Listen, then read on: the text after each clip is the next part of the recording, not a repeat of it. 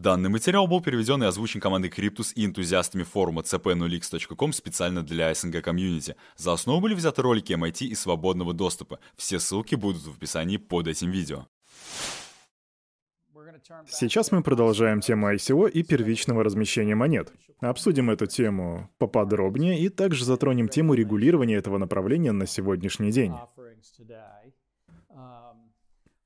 Но прежде чем это случится, я хотел бы поговорить о небольшом анонсе, который вышел недавно, где мы говорили, что в США фиат принимаются для уплаты налогов, но... Вы про Огайо? Огайо. Джеймс, хочешь рассказать нам про Огайо?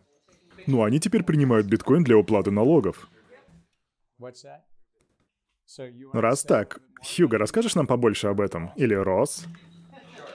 Ну, в общем, они теперь принимают биткоин для оплаты налогов через приложение BitPay, где биткоин сразу конвертируется в фиат. Ну а все же, это как бы очень важный шаг. Точно, штат Огайо, и это одобрено их эм, казначейством. Том, ты качаешь головой? Да просто Огайо мне сегодня разбило сердце. Огайо разбило тебе сердце, потому что они принимают биткоин? Да не, это личное. Поделись группой, если хочешь. Но я, пожалуй, позволю их политическому плану на ближайшие четыре года говорить самому за себя. Понятненько. Штат Огайо анонсировал, кстати, а их казначейство — это избираемый орган? В общем, казначейство считает, что это будет полезной практикой. Полезной в плане экономики, разумеется, да и для рынка труда, и, наверное, даже для политики. Они видят потенциал в таком шаге. И это единственный штат, где это возможно на данный момент. Вы можете воспринимать их как продавцов, потому что они сказали, что будут принимать его для оплаты. И сейчас это происходит, как отметил Хьюго, через BitPay. BitPay — это приложение, где вы, вне зависимости от того, что это, Starbucks или штат Огайо, взять криптовалюту, например, это может быть биткоин, и они там его моментально продадут на бирже. И разумеется, что BitPay берут на себя некоторые ценовые риски, но за 1% комиссии. 1% и плюс там еще будет, конечно же, учитываться некий интерес биржи, но компания BitPay это учитывает. Но их, их процент стандартный — это 1. 1%. Хьюго, а там будет налогообложение или, или нет? А будет ли налогообложение для кого? Ну, для тех людей, кто оплачивает свои налоги в биткоине. Просто любая транзакция с биткоина на фиат облагается налогом. Хьюго спрашивает, будет ли продажа биткоина за фиат, потому что по итогу налоги-то платятся в фиате в штате Огайо. Так вот, облагается ли такая транзакция неким налогом? И я думаю, что некоторые в этой аудитории уже знают ответ. Ну, если ты покупаешь биткоин за фиат, что очень часто случается на рынке каннабиса в Огайо, то они вроде как не взимают налог за такую вот процедуру. А что делать, если ты купил биткоин за 3700 долларов, и в день, когда ты оплачиваешь налоги, его стоимость уже 3800? Э, радоваться? Нужно оплатить налог на прибыль. Верно. По крайней мере, в США и РС об этом уже говорили. Если ты приобретаешь биткоин и затем используешь его в коммерции, используешь, допустим, для исполнения обязательств, и в нашем случае выплата долга правительства Агая — это обязательство, и его цена двигается с 3700 долларов до 3800, то да, тебе нужно будет... Потому что у тебя будет зафиксирован краткосрочный прирост капитала в 100 долларов. И будет ли, конечно, придерживаться человек закона и сдавать отчетность, это уже, конечно, другой вопрос. Но, по крайней мере, это моя интерпретация законов США на сегодняшний день. Рос? А, просто я это видел и вычитал пару интересных вещей. Ну да, такая процедура будет облагаться налогом по закону. Но вот э, что тут еще интересней? Это то, что Агаю, при том, что у них есть как бы вот этот государственный подоходный налог, вроде как они там между собой договорились, что не будут облагать эту прибыль налогом. Ну, то есть они, конечно, могли не делать этого, но почему-то решили иначе. И как много из вас тут из Агая, помимо Тома? Том, как агаец, ты бы хотел, чтобы они не взимали налог? Ты же Ты голосуешь, ты имеешь право голоса. Но у нас вроде как взимается подоходный налог. Но, но как мы выяснили, там в правительстве штата решили, что это будет все выглядеть как бы как простая, а, по сути, как просто конвертация в доллары. Но на самом деле я как бы не задавался этим вопросом, так что не знаю. Они в этом анонсе, и, и если вы прочитали мелкий шрифт, что вам стоило сделать, потому что там очаровательная вещь написана. На первые три месяца программы Огайо провели переговоры с BitPay и договорились, что BitPay не будет платить налоги в первые три месяца. Но это было... Это предполагается таким бонусом от штата Огайо, освобождение от уплаты налогов на первые три месяца, вне зависимости от прибыли обменника. Что из ряда вон выходящий случай. И ты говоришь, что это будет индустрия каннабиса? Да, Огайо приняли поправку к Конституции штата два года назад. И сейчас они начинают принимать биткоин для уплаты налогов. У нас есть Том, резидент штата, нужно экспертное мнение. Ну, вообще, да, и Огайо как бы легализовали. Ну, то есть, это прошло голосование, и там была принята поправка в пользу легализации марихуаны. И то, что только сейчас встает такой вопрос, это следствие задержки на регуляторном уровне. И к тому же, индустрия каннабиса все еще отстранена от доступа к федеральной банковской системе. И теперь у них не будет как бы нужды перетаскивать все эти огромные сумки с наличными. Потому что теперь они будут работать с криптовалютой. И ты думаешь, это мотивирует казначейство Агая? Окей, Шон. Мне вот что любопытно. Конечно, если я все правильно понял, но если мы теряем на биткоине, то а как это будет учитываться в наших налоговых отчетах? Будет ли это срезаться с нашей прибыли в соответствии с законом? Это будет потеря капитала. Это как если бы ты купил акции Apple, и они упали в цене. Звуки невнятной речи. Да, но если мы говорим о законах США, но я не могу говорить о других юрисдикциях. Но в США вы можете вычесть потери из прибыли. То есть, если у тебя есть потери, ты можешь компенсировать их а, своей прибылью. И там есть лимит, я точно не помню, сколько он на данный момент, вроде 3000 долларов. И если лимит превышен, вы можете перенести компенсацию на будущее. То есть для большинства граждан придется просто смириться с этой потерей, но если у вас так много убытков, то вы можете перенести их вперед. А что еще произошло на этой неделе в, с момента нашей последней лекции? Что-нибудь еще в криптопространстве? Биткоин упал на 30%. Снижение на 30%. Я не проверял, но, наверное, да. Есть мысли, кстати, почему это произошло, пока мы не перешли к лекции и к теме ICO? Я не знаю, даже не думал об этом. Мыслей нет. Братиш, ты у нас сегодня такой молчаливый. Как думаешь, почему биткоин упал на 30%? Ну, наверное, это из-за хардфорка. Прошлой субботы было разделение на биткоин кэш, и большинство пришло к консенсусу. И вот эта ситуация с биткоин кэш, мне кажется, она просто вызвала некоторые вот эти скептические настроения на рынке. Произошел хардфорк Bitcoin Cash. И Bitcoin Cash разделился на Bitcoin Cash и на... Как, как он там называется? Bitcoin... Bitcoin SV вроде? SV, Satoshi Vision. Satoshi Vision. Вот почему SV.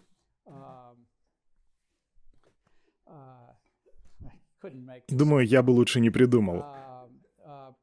Но этот хардфорк произошел не совсем в удобное время, прямо во время колебаний на рынке. Ну, по крайней мере, некоторые издания так говорят. Знаете, я пробыл на рынках достаточное количество времени, чтобы сказать, что такая новость, конечно, имеет значение, но она бы не была истинной причиной. Это не показатель слабости спроса и предложения. Но, тем не менее, Факт остается фактом. Произошло такое некоторое падение актива с 6300 долларов до 3700 долларов. Я не знаю, какая сейчас цена, но где-то 3714. Житель Агая следит за цифрами. 3714 долларов. Так что думаю, на то, что биткоин не нашел поддержку цены, есть какие-то иные причины. Возможно, они исходят к оценке или...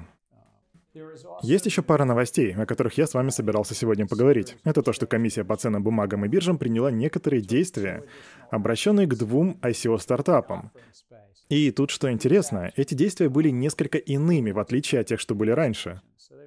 В целом они уже предпринимали около дюжины различных действий касательно расчетов и ордеров в ICO. Но вот эти двое, Paragon и Airfox, несколько отличались. Во-первых, они не были окружены очевидной аурой скама или мошенничества.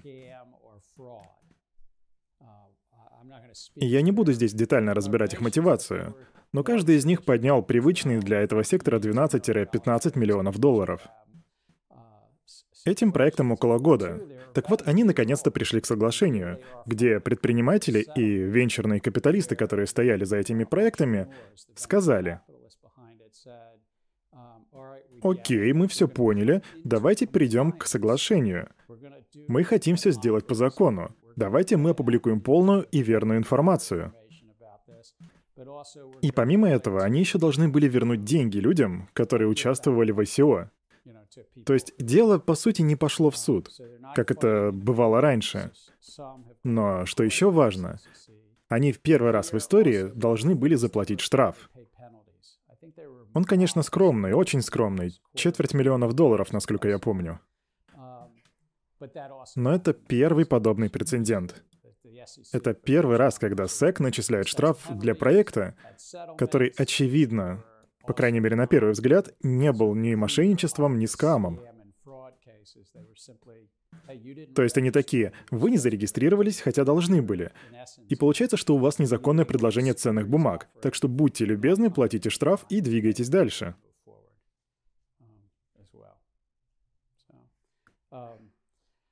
Ну и, наконец-то, план лекции. Сегодня мы уже говорили об Агаю. Так что давайте поговорим о защите инвесторов и тесте Хауи, о котором мы уже говорили на ранних лекциях, но мы поговорим о нем сегодня уже в рамках ICO. И поговорим о некоторых реалиях. Эрнст и Янг выпустили недавно отчет, который не был в ваших материалах, потому что они выпустили его неделю назад. Но я бы хотел сделать небольшое ревью их выводов из этого отчета, потому что там есть то, что они называют класс 2017 года. Они взяли топ-140 ICO прошлого года и посмотрели, где они находятся на сегодняшний день. Так что данные довольно свежие. Также рассмотрим некоторые принудительные меры по ICO, чтобы дать вам представление о мерах, которые применяются хотя бы здесь, в США, по отношению к ICO, и как вам стоит соблюдать закон о ценных бумагах. И я обещаю, что мы не будем сильно в эту тему углубляться, но я хочу рассказать вам как. Как, если вы захотите участвовать в первичном размещении монет, как вам это сделать в соответствии с нормами. А еще поделюсь личными размышлениями о будущем ICO. И это то, что мы сегодня с вами делаем. Вопросы лекции. Я просто хотел бы задать аудитории распространенный вопрос. Это очень простой вопрос. А может и нет. Почему этот рынок до такой степени изобилует жуликами и мошенниками? Например, в работе Кристиана Каталини говорится, что эта цифра около 25%, хотя по некоторым данным эта цифра может достигать аж 80%. Почему, как вы думаете, на этом рынке так много скама? Легко, потому что обмануть. Ты имеешь в виду, что это легкий вопрос или то, что легко обмануть людей? Потому что люди легко обмануть. Если это так легко, почему бы этим не пользоваться? Э Эллен, я тебя понял, просто не забывай, нас записывают. А, ну тогда скажу, что это риторический вопрос. Риторический вопрос. Потому что это легко. И этим пользуются мошенники. Джихи, но я думаю, две основные причины это, ну, первое, это потому что это новый рынок, в котором еще нету нормативно-правовой базы, а, как, например, на рынке IPO и тому подобным методом а, привлечения средств. И вторая в том, а, как заметил Эллен, это очень просто сказать «я собираюсь провести ICO, вот моя классная идея». И это, как я думаю, и есть причина, почему инвесторы или потребители очень часто попадают в лапы мошенников. Но тут еще дело в том, что вы публикуете, по сути, white paper и больше никак не взаимодействуете с людьми, за исключением, может быть, ну, читателей, которые вас читают в каком-то блоге. То есть ты публикуешь white paper со своей вот этой грандиозной идеей, и люди сами к тебе бегут в лапы, и никто на это попросту не влияет.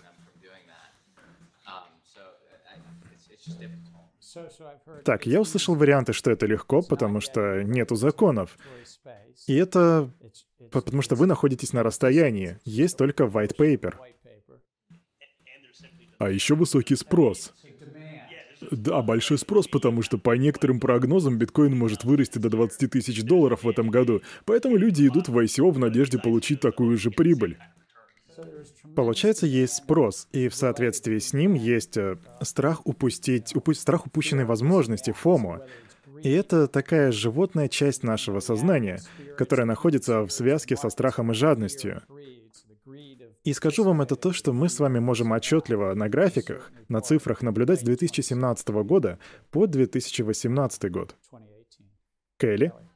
А мы, кстати, могли бы побольше поговорить о том, о чем Джихи говорит, об отсутствии нормативно-правовой базы, потому что это явно идет в разрез с законом о защите инвесторов.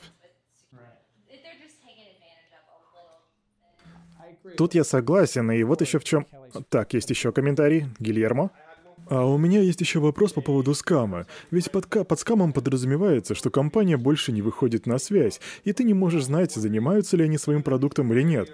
Но мне вот было интересно, учитывая, что есть предприятия, которые вошли на очень ранних стадиях, как часто люди в действительности убегают с деньгами, и как часто это просто прецеденты банкротства и неудачи. Ну, типа они сделали презентацию в PowerPoint, собрали деньги, а потом вдруг поняли, что их проект будет неудачным. Это тоже считается мошенничеством? Или попросту предприятие, которое... И, кстати, здесь Гильермо задает очень правильный вопрос. Вот почему одно исследование говорит, что на рынке 25% мошенников, а другое говорит, что 80%. Потому что есть разность в определениях. Кто-то мог бы сказать, что это легкие деньги, кто-то мог бы сказать, что это дешевые деньги. Например, я могу поднять деньги, имея на руках только идею white paper посередине, посередине бычьего рынка или даже пузыря, а зачем через три месяца взять и сказать, что, ну, идея просто не выгорела? Но я также принимаю то, что есть много добросовестных участников, которые собирают деньги таким образом. И персонально я бы не назвал это скамом. Но это не значит, что кто-то другой бы не сказал, что это мошенничество. Telegram привлек 1,7 миллиардов долларов в феврале этого года. Я не знаю, как много из вас действительно прочитали их white paper, если вы вообще в курсе этого ICO. Но я подниму руку, я прочитал. И тогда, в феврале, я так и не понял, для чего вообще они будут использовать эти деньги. Да, у них замечательная технология и что-то в районе 200 миллионов юзеров, которые не используют блокчейн. И вот они собрались привлечь деньги при помощи высокопарных, причудливых слов. Но они так ничего и не сделали. Они не взялись 1,7 миллиарда и не создали сеть. Filecoin. Они кажутся замечательной добросовестной организацией с функциональным токеном, который ты можешь использовать для вполне понятного обмена на хранение данных.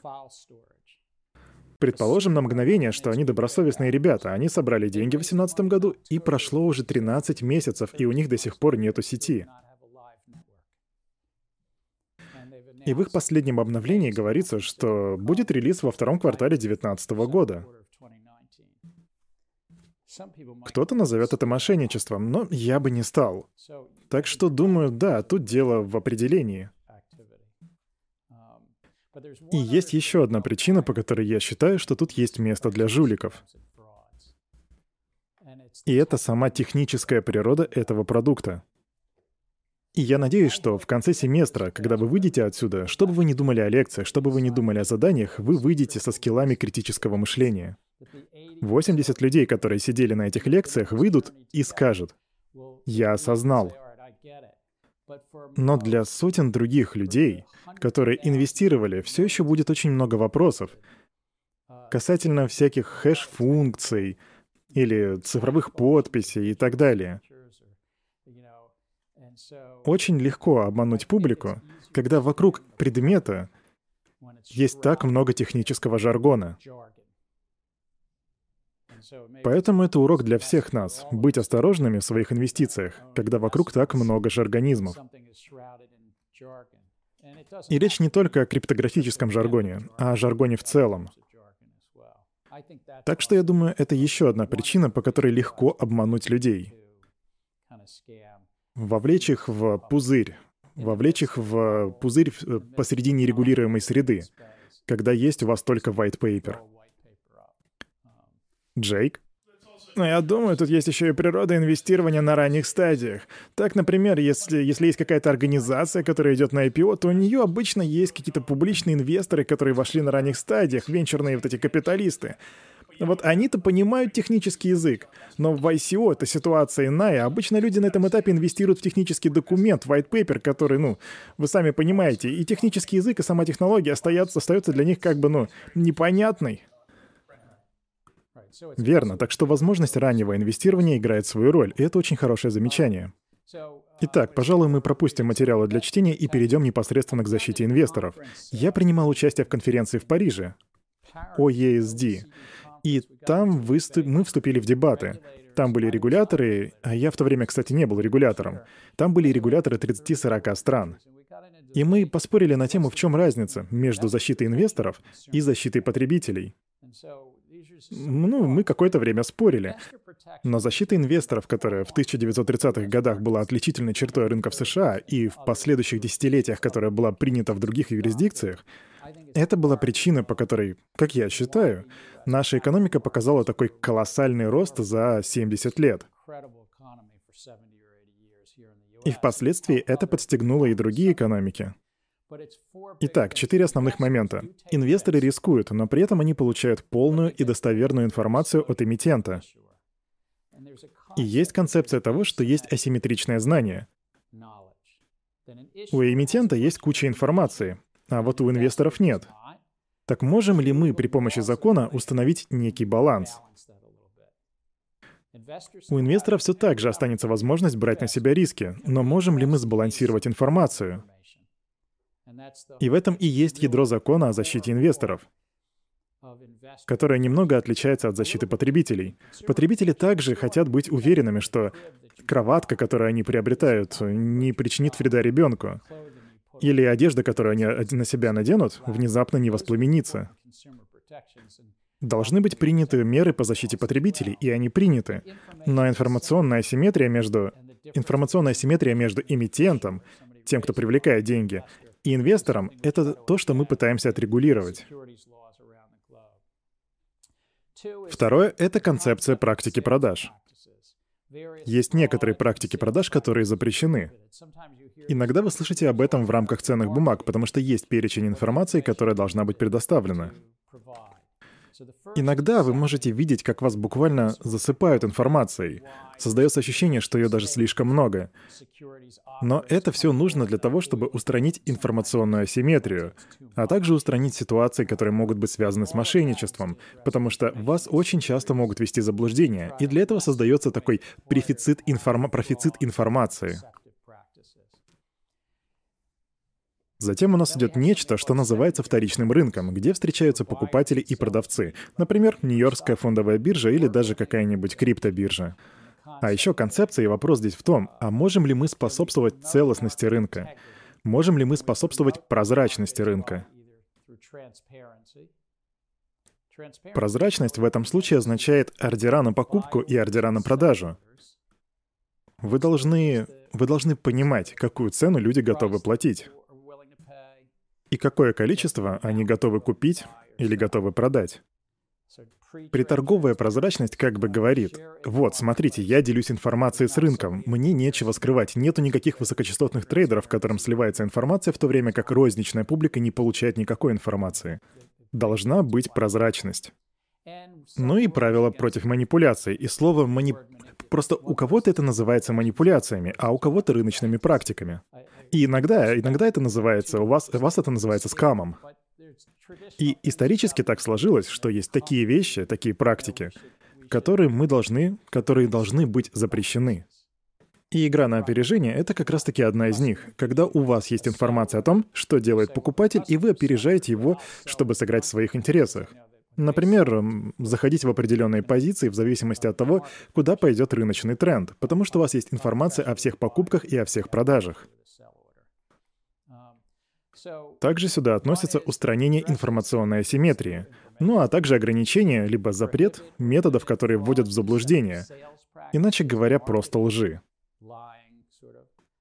Нужно продвигать целостность вторичного рынка с помощью прозрачности цен и методов антиманипуляции. Ну и последнее — признать, что на рынках много конфликтов. И мы тут ничего не поделаем. Всякий раз, когда вы обращаетесь к брокеру, этот брокер хочет, чтобы вы совершили сделку, чтобы он смог с этого заработать. Кстати, когда вы присаживаетесь в ресторане и вас спрашивают, а будете ли вы что-то пить, это, по сути, тоже конфликт. Официанту интересно, чтобы вы сделали заказ, потому что чем больше ваш итоговый счет, тем выше его чаевые. Ну, это так работает в США, но я не знаю, работает ли это также в каждой стране. Но в финансах эти конфликты настолько очевидны, что установлены специальные наборы правил, задача которых в предоставлении прозрачности, когда вам известно, какой интерес у вашего консультанта. В общем, некоторые практики запрещены. Причем некоторые из этих практик запрещены не только в США, но и по, в целом по всему миру.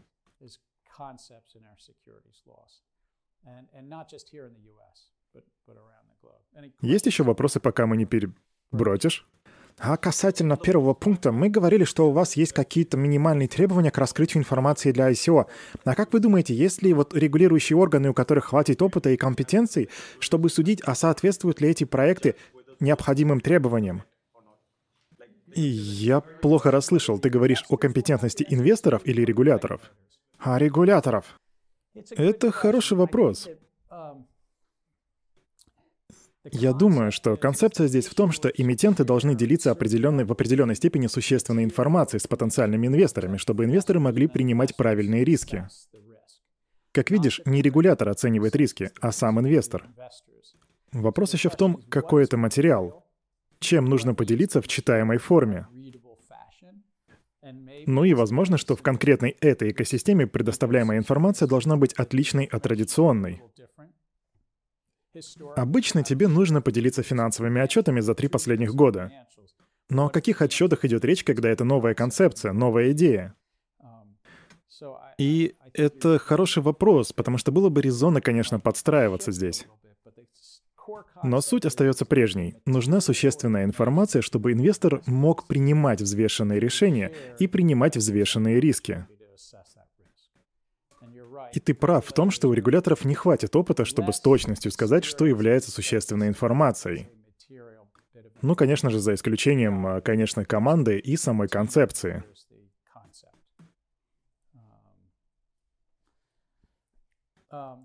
Тест Хауи.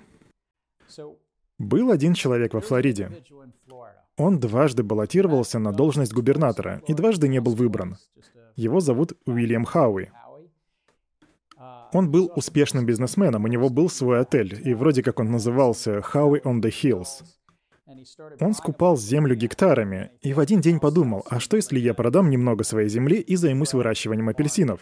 Сделаю апельсиновую рощу. И когда он продавал землю, то давал возможность тем, кто покупал ее, заключить дополнительный договор с его же компанией. Причем это было не обязательно. Ты все так же мог просто купить землю, акр или три акра.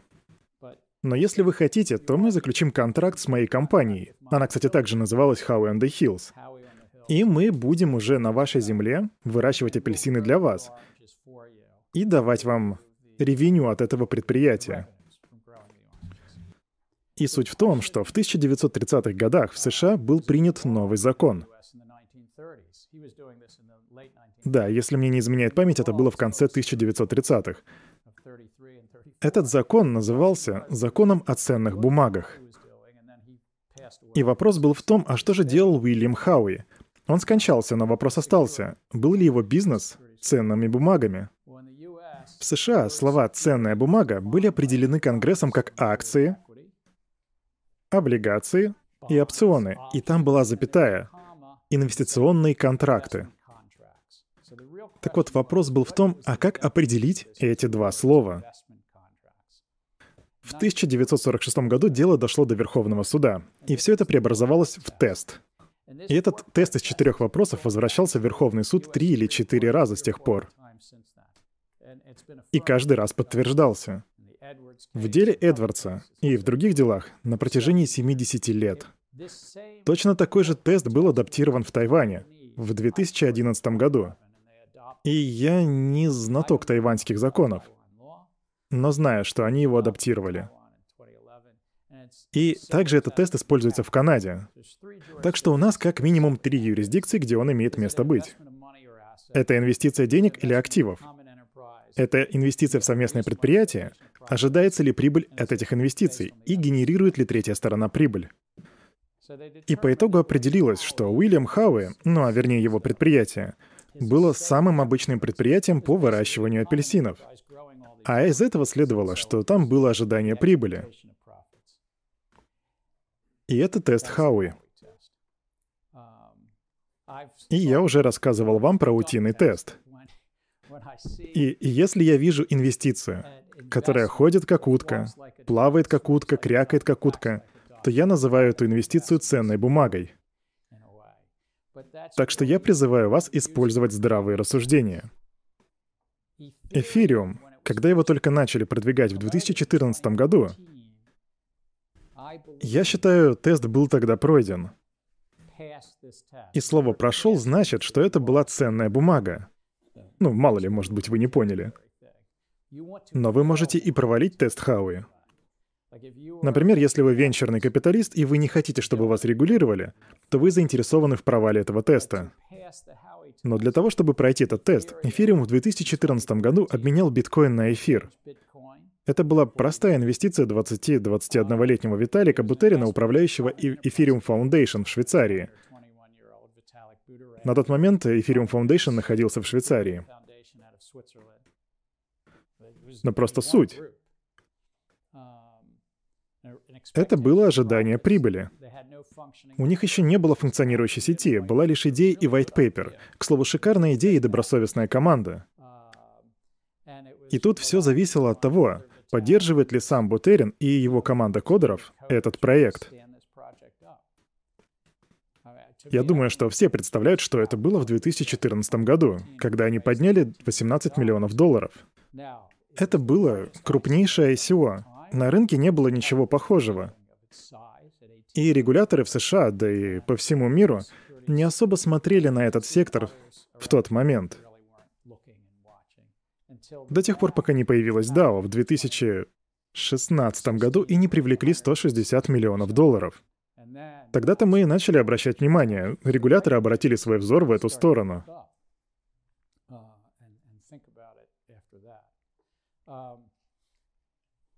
Итак, первичное размещение токенов. Напомню, это привлечение средств для разработки, из которого покупатели ожидают прибыли. И это как раз то, что было в тесте Хауи. Сейчас в некоторых юрисдикциях нету теста Хауи. Да и даже нету этих двух слов «ценная бумага» или «инвестиционный контракт». Так что неудивительно, что во многих юрисдикциях ICO не считаются ценными бумагами, ведь у них нету даже такого определения. Это мы еще в 30-х годах приняли такой термин. И, и я считаю, что если этот рынок будет расти, хотя этого может и не случиться, то другие страны захотят решить это упущение и примут эту формулировку. Потому что это позволит продвигать защиту инвесторов, в особенности того, что касается асимметрии информации. Как мы уже говорили, токены предполагают иметь какую-то функцию. Помните статистику на прошлой лекции? Какое количество токенов уже было функциональным на момент третьего квартала 2018 года? Кто-нибудь? Альф? Пять процентов? Ну, ты переборщил. 1,4% были полностью готовые проекты. 1,4%. И 1,7% были лишь кодом. Но 76% были лишь идеями. Это данные CryptoCompare за третий квартал 2018 года. На экране некоторые крупные ICO, которые еще не были запущены. Их на самом деле больше, но я выбрал самые большие. И это не значит, что все они не будут запущены. Кстати, это ты спрашивал меня о Filecoin на прошлой лекции, верно? Я после... Я пошел и перечитал white paper. И еще прочитал много чего на тему Filecoin. Filecoin — это, по сути, проект, который говорит, ты можешь использовать эту монетку, когда мы запустим проект, и я надеюсь, что это случится, чтобы оплачивать хранение данных у других пользователей в сети. И на данный момент они продали 10% токенов. Если они собрали 257 миллионов, то сейчас эти монеты стоят примерно 2,5 миллиарда долларов. Часть токенов осталась внутри компании. Часть токенов была у фаундеров, но по сути капитализация увеличилась в 10 раз.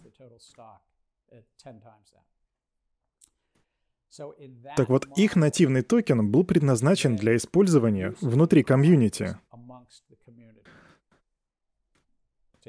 Думаю, это и есть ответ на твой вопрос, который ты задавал мне на прошлой лекции.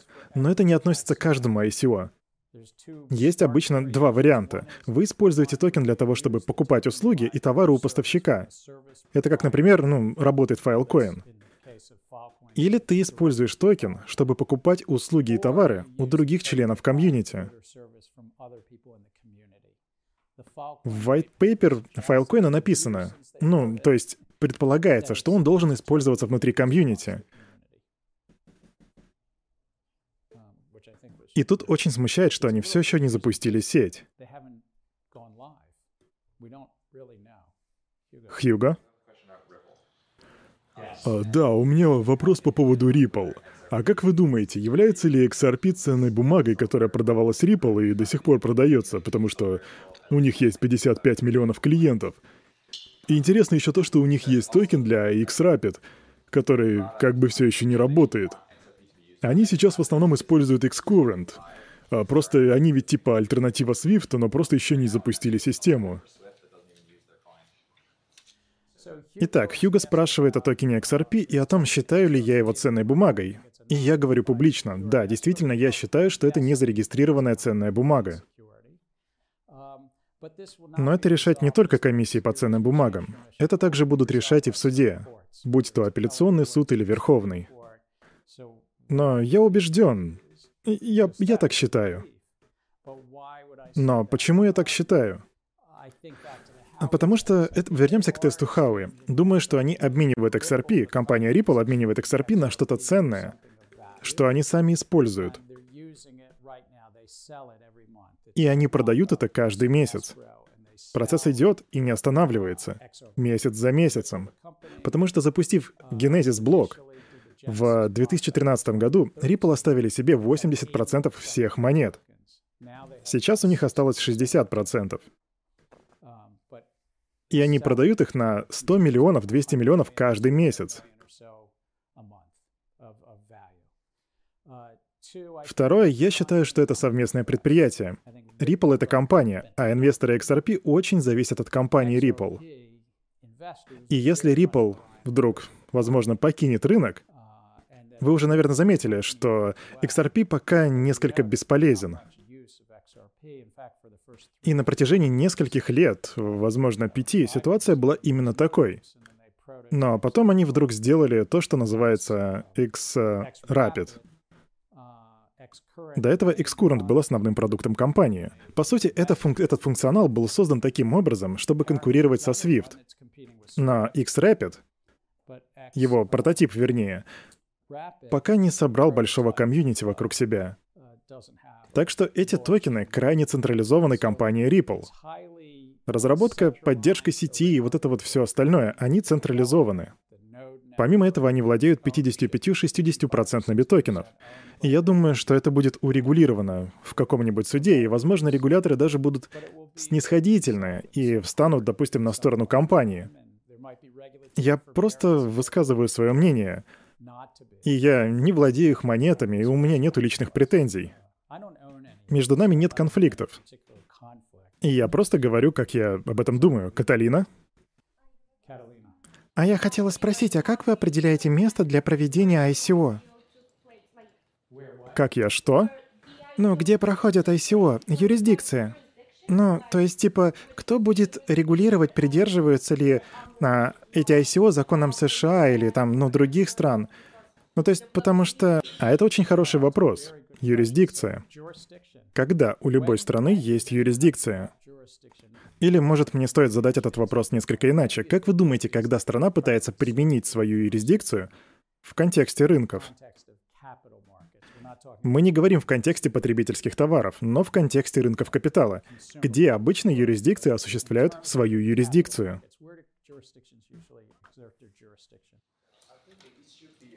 Звуки невнятной речи. Итак, в первую очередь это зависит от того, где находятся инвесторы. И вы употребили слово «большинство инвесторов», что, кстати, тоже верное замечание. Там, где инвесторы. И вопрос в том, большинство или меньшинство. И нам нужны еще аргументы. Есть еще мнение? Там, где компания была зарегистрирована. Окей, там, где компания была зарегистрирована. Это вполне очевидный момент. Или, можно сказать, там, где находится эмитент.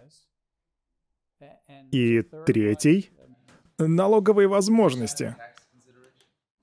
Налоговые возможности. Ведь нужно собирать налоги. Там, где физически находится команда. Там, где физически находится команда. Вы можете законно зарегистрироваться на Каймановых островах, но ваша команда может быть в Нью-Йорке или в Пекине. Так, и еще один момент, который... Биржа. Биржа или вторичный рынок. Таким образом, все эти пункты влияют в той или иной мере на концепцию юрисдикции. И есть разные законы. Есть множество разных законов. И я не буду делать тут обзор на каждую из них. Но обычно страны хотят применить свою юрисдикцию, если это каким-то образом влияет на их граждан, или это каким-то образом влияет на их налоговую систему. По закону США, если это оказывает влияние на граждан США, или если биржа или вторичные рынки находятся физически в их юрисдикции, в одном из 50 э, штатов и так далее, или, например, эмитент. Таким образом, эти три пункта обычно и являются причинами. И это подтверждается в судах. И бывают случаи, когда эмитентам приходится взаимодействовать с несколькими юрисдикциями. И почти каждая крупная организация, у которой есть инвесторы в разных юрисдикциях, будет вынуждена разбираться в местных законах в каждой отдельной юрисдикции.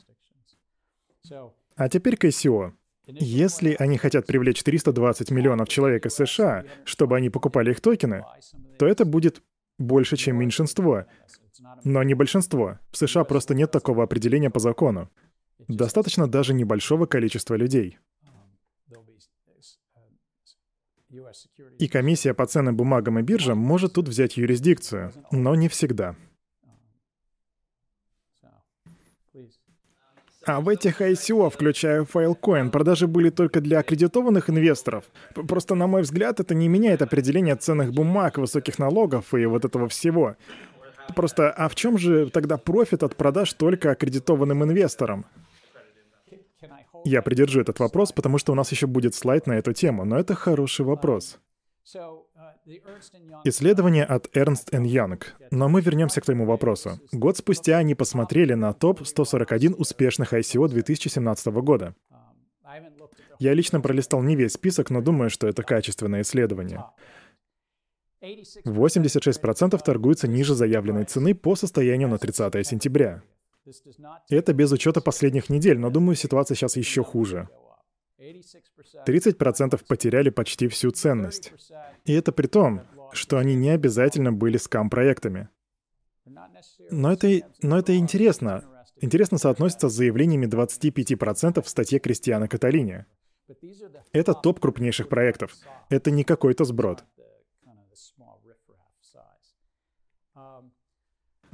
В совокупности портфолио сократилось на 66%. И я не стал сравнивать, что это будет по сравнению с биткоином, потому что многие были выпущены в октябре, некоторые были в декабре. Но в целом, если вы Если вы инвестировали, то есть это не так, что вы инвестировали с 1 января по 30 сентября. Здесь имеется в виду с первого дня инвестирования. И только у 13% есть работающие продукты, и у 16% есть прототипы. И вот что интересно, лишь 13% имеют рабочую систему, то есть это 25 штук. Я же верно посчитал? Примерно от 20 до 25. Семь из них решили после запуска принимать фиатную валюту для получения услуг или товаров. Буквально, если вы покопаетесь в этом отчете, вы увидите там много интересного. И возвращаясь к твоему вопросу об XRP, Хьюга, насколько я понял, пока изучал этот вопрос, но я могу ошибаться, X Rapid вы там можете использовать что-то помимо XRP в качестве мостовой валюты. Возможно, это будет какая-то другая крипта. Но 7 проектов из 25 в отчете решили, что почему бы нам не принимать фиатную валюту также.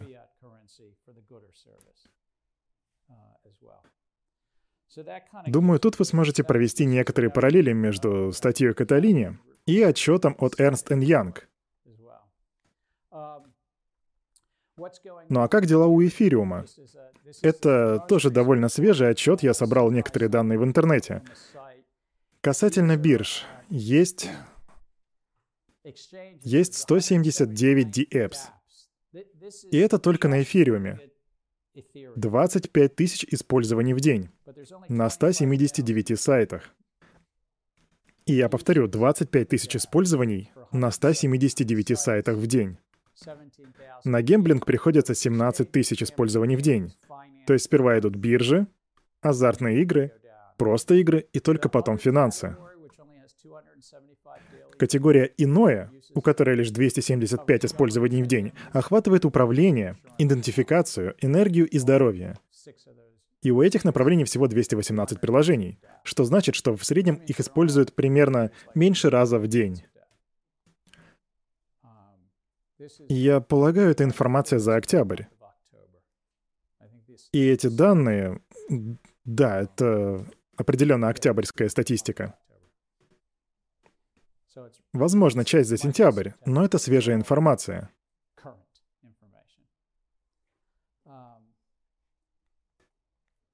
Но что же SEC делают в ICO? Ну, они предоставили отчет о DAO в июле 2017 года. Я напомню, это было ICO, собравшее 150 миллионов долларов. И треть этого DAO была взломана, что по итогу привело к форку эфириума, разделившего его на эфириум и на эфириум Classic. Само DAO фактически закрылось. Они так и не выстрелили. И спустя год SEC так и не возбудили дело. Они решили просто не наказывать никого. Но они отчитались, почему считают, что это было ценной бумагой. Я не думаю, что они думали, что произойдет дальше, что будет последующий бум ICO. Не думаю, что это из-за отчета DAO, конечно.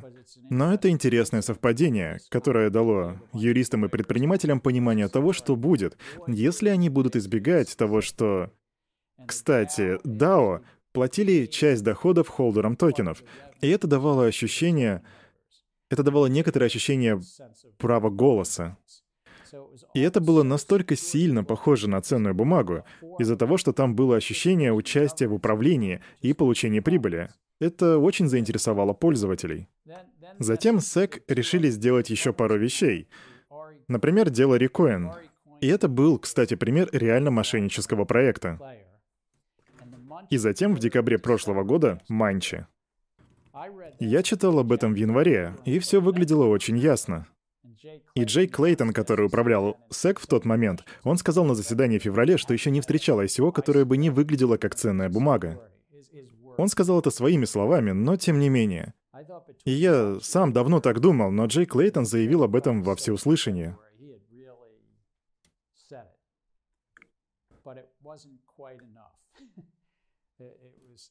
И на Манчи могли наложить штрафы, возможно, даже в размере, по-моему, 20 или 30 миллионов долларов.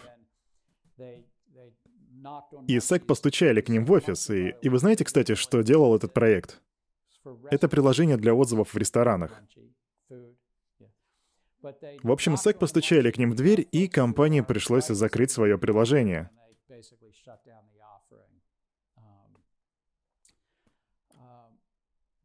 И потом SEC сделали уже гораздо больше движений, пять или шесть в сторону проектов, которые были в действительности скамными. Я не могу говорить про каждый из них, но некоторые даже нанимали каких-то звезд, чтобы они участвовали в продвижении токенов, но проекты были на самом деле так себе. Заморозка активов, подача заявления в суд, срочные судебные приказы. Чтобы завести дело, нужно потратить очень много времени. Как председатель органа регулирования, я могу вам сказать, что подготовка любого дела — это не дело двух минут, это даже не три месяца. Это может занять год, а может иногда и все три. Но Paragon и Airfox, которые вот в этом списке, были сделаны всего 12-15 месяцев назад. Так что не было времени, чтобы скомпоновать дело. И Paragon и Airfox, каждый из которых привлек по 12-18 миллионов долларов, или по 15 или 18, я точно не помню, оказались вроде как законопослушными ребятами. Я не могу, конечно, это утверждать, но Комиссия им пригрозила штрафами и сказала, что они обязательно его выпишут, если они не раздадут деньги обратно. Но у вас есть возможность договориться. И теперь я хочу вам рассказать, что вы можете сделать. И вроде как даже Зан давал, задавал этот вопрос. Что мы можем сделать? Я покажу вам два чарта. Первый из которых называется «Ограничение предложения». У нас тут не лекция по ценным бумагам, но это нужно вам для общего понимания. Ограничение предложения впервые появилось более 30 лет назад в виде концепции по типу... По типу «я, я не делаю публичную продажу, я продаю эти ценные бумаги в частном порядке». И когда я еще в юности работал на Уолл-стрит, мы это называли частным порядком. Итак, ограничение предложения, и тут есть три типа. Самое часто встречаемое — это тип 506C, которое появляется как следствие недавно принятого в 2012 году закона, который мы назвали Джобс. Вам, кстати, нравится, какие имена мы даем законам? Закон Джобс, закон о работе. Это значит доступ только аккредитованным инвесторам. Понятие аккредитованного инвестора различается в каждой юрисдикции. Но, в общем, это если у вас есть немного капитала, или много, для каждого тут свои мерки, но у вас есть достаточное количество собственного капитала, которое позволяет вам считаться аккредитованным инвестором. В этом случае вы будете в меньшей степени находиться под защитой инвесторов. Итак, 506C гласит только аккредитованные инвесторы. Это ограничение предложения, и ограничение значит, вы не можете публично продавать активы в течение 6 или 12 месяцев, в зависимости от некоторых условий. И большая штука здесь в том, что вам не нужно давать много детальной информации, если вы работаете в этом типе. То есть как бы SEC говорит, окей, это можно, но только если вы делаете ограничение предложения. Далее 506B, и тут также аккредитованные инвесторы, но могут быть еще 35 человек со статусом опытного инвестора. И прошу вас не мучить меня вопросами о разнице между опытными и аккредитованными инвесторами. Скажу только, что ты можешь быть опытным инвестором, если у тебя нет денег. Аккредитованность зависит от того, как много денег у вас есть. Опытный — это знание, но деньги тут не важны, грубо говоря. И далее закон для небольших предложений. И Regulation D — это... Кстати, вы знали, что Regulation D — это то, как сделали Telegram? И Filecoin тоже. Я точно не помню, какое там количество денег нужно, но не один миллион точно.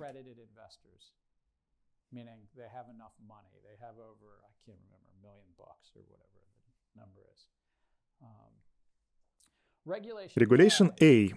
И тут уже нужно давать информацию. То есть вы обязаны предоставить информацию. Здесь явно поднимается вопрос финансов. И это не то, с чем хотят обычно связываться ICO. Ну, то есть, если у вас стартап, и эту информацию дают на финтехе, кстати, лекции по венчурным капиталам, то вы, скорее всего, предпочтете Regulation A. И для вас это будет даже более предпочтительно, чем Regulation D, потому что вы сможете привлекать любых инвесторов. Там не придется ограничиваться только аккредитованными инвесторами. Regulation D, мы, как поняли, касается только аккредитованных инвесторов, с небольшим допуском опытных инвесторов. А Regulation A вам придется предоставить много информации. Насколько помните, тут должен быть решен вопрос о симметрии информации.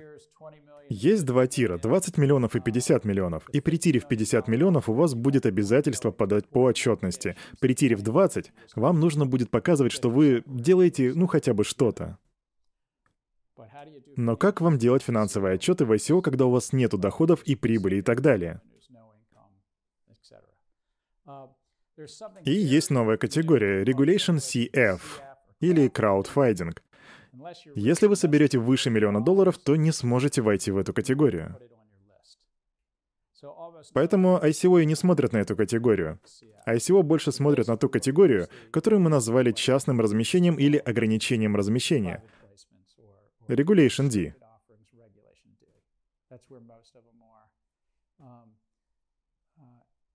И чтобы уложиться в рамки закона, вам нужно будет убедиться, что каждый из ваших инвесторов является аккредитованным. Так обстоят дела. Вопросы? А подразумевают ли все эти категории наличие QIC и AML? Да. Вопрос в том, подразумевается ли наличие Know Your Customer или Anti-Money Laundering. И ответ — да.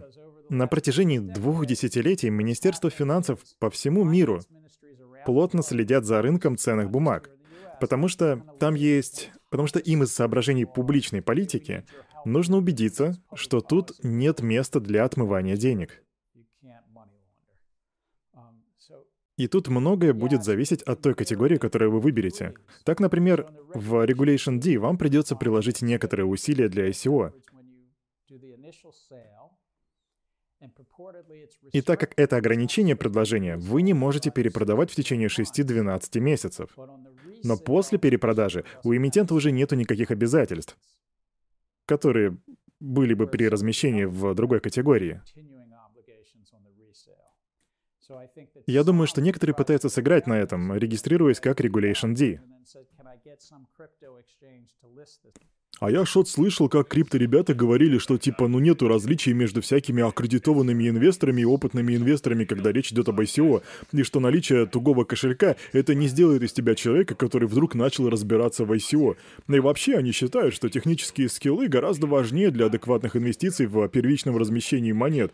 И те условия, которые существуют на данный момент, способствуют неравенству, в котором лишь богатые люди могут инвестировать. Ну, я, по крайней мере, слышал такие аргументы от крипто-комьюнити.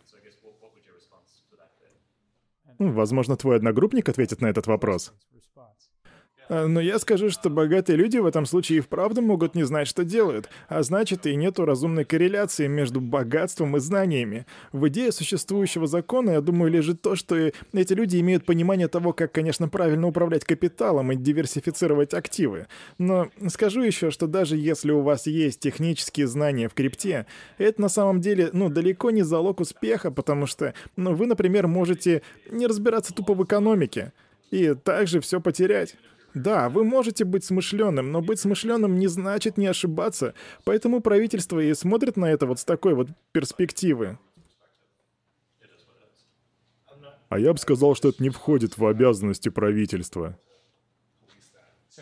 Повтори еще раз.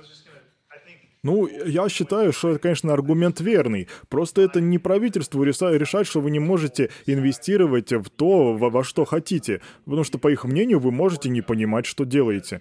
Ну, потому что вы, ну, как бы не наторговали на определенное количество профита за определенное количество лет, там, на 200 тысяч за, за пару лет, например. Нет, это в действительности очень хороший вопрос. И здесь речь идет уже о государственной политике. Если у нас есть уверенность в том, что защита инвесторов способствует продвижению рынков и позволяет урегулировать информационную асимметрию, уменьшить случаи мошенничества, убрать с рынка недобросовестные субъекты, то разве это плохо? Потому что здесь, в США, мы пришли к решению на основе тиров. Республиканцы и демократы, скрипя зубами, но пришли к согласию касательно тиров, что добавило больше защиты инвесторов, больше правил и положений для для того, что часто называется розничной публикой, и для тех, у кого есть более высокий личный капитал, для тех, кого мы называем аккредитованными инвесторами. Конечно, тут можно прийти к выводу, что нам не нужны все эти уровни вообще, и что у всех должна быть одинаковая защита. Возможно, какое-то среднее значение. Может быть, больше про защиты или меньше про защиты. Но нам понадобилось несколько десятилетий, чтобы прийти к тому, что аккредитованные инвесторы получают гораздо меньше защиты. Им разрешено рисковать своим капиталом, капиталом, получая очень мало информации. Больше капитала, но меньше информации. Вот что, по сути, сейчас происходит в системе. И Конгресс даже решил давить еще сильнее на Regulation D, ограничение предложения 506C путем добавления в 2012 году того закона под названием Jobs. И политики, которые стояли за этим, прекрасно знают, что такое венчурное инвестирование, и многие знают не понаслышке о предпринимательстве. Было предложено ввести еще меньшее регулирование, ввести понятие освобождения ценных бумаг, освобожденных ценных бумаг. Запомните, это называется освобожденные ценные бумаги. Они освобождены от традиционных правил. И была целая коалиция, которая собиралась в Конгрессе во время правления Обамы, причем без поддержки главы СЭК. Мэри Шапиро не выражала какой-либо поддержки в этом вопросе в тот момент. Это было одно из интересных событий 2012 года.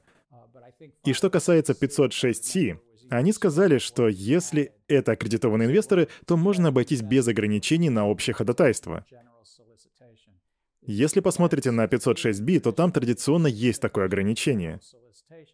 И мысль была в том, что, ну, у нас уже 2012 год, нам нужно как-то... И, и тогда начали развиваться краудсорсинг, кикстартеры, GoFundMe. Так что, может нам упростить законы при условии, что это будут аккредитованные инвесторы. Так что это своего рода политический компромисс. Но вы в полном праве говорить, что у вас должны быть одинаковые права.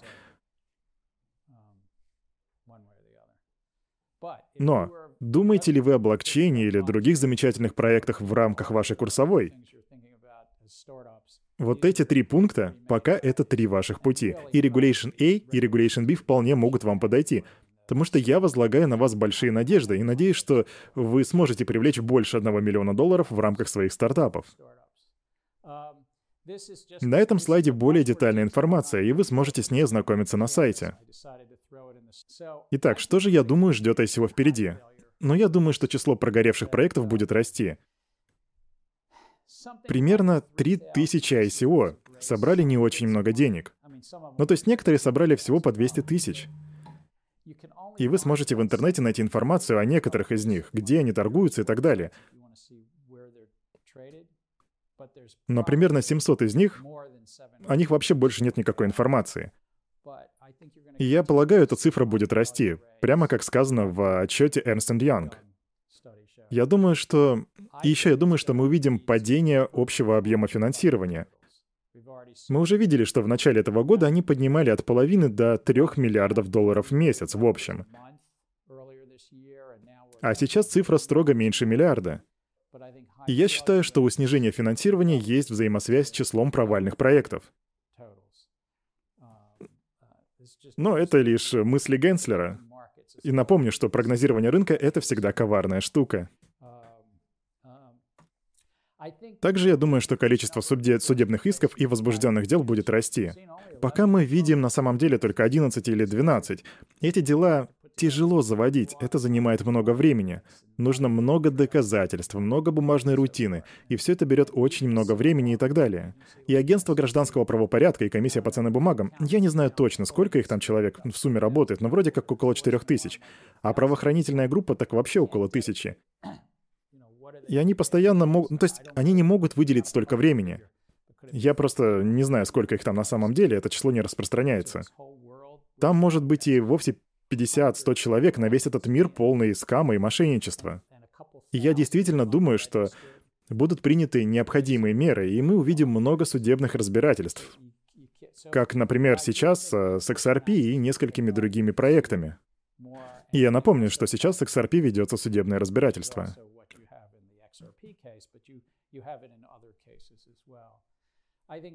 Я думаю, что суды, включая Верховный, внесут больше ясности в определение ценных бумаг.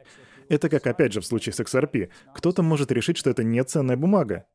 Но больше ясности мы увидим в ближайшие 18-36 месяцев, потому что это не дело на 2-3 недели. И я думаю, что СЭК выскажется более определенно, чем Билл Хинман в своей речи в июне вроде бы. Да, это был июнь. Эта речь была вам задана к чтению на дом, кстати. И мне понравилось, что он использовал мое имя в этой речи. Большая честь. Но я думаю, что и как в, в кейсе, как в кейсе с Air, Fox и Paragon, все больше ICO захотят прийти к соглашению. Возможно, путем регистрации в США в соответствии с Regulation D или Regulation A. И я думаю, что будет соглашение с теми, кто раньше не хотел к нему приходить.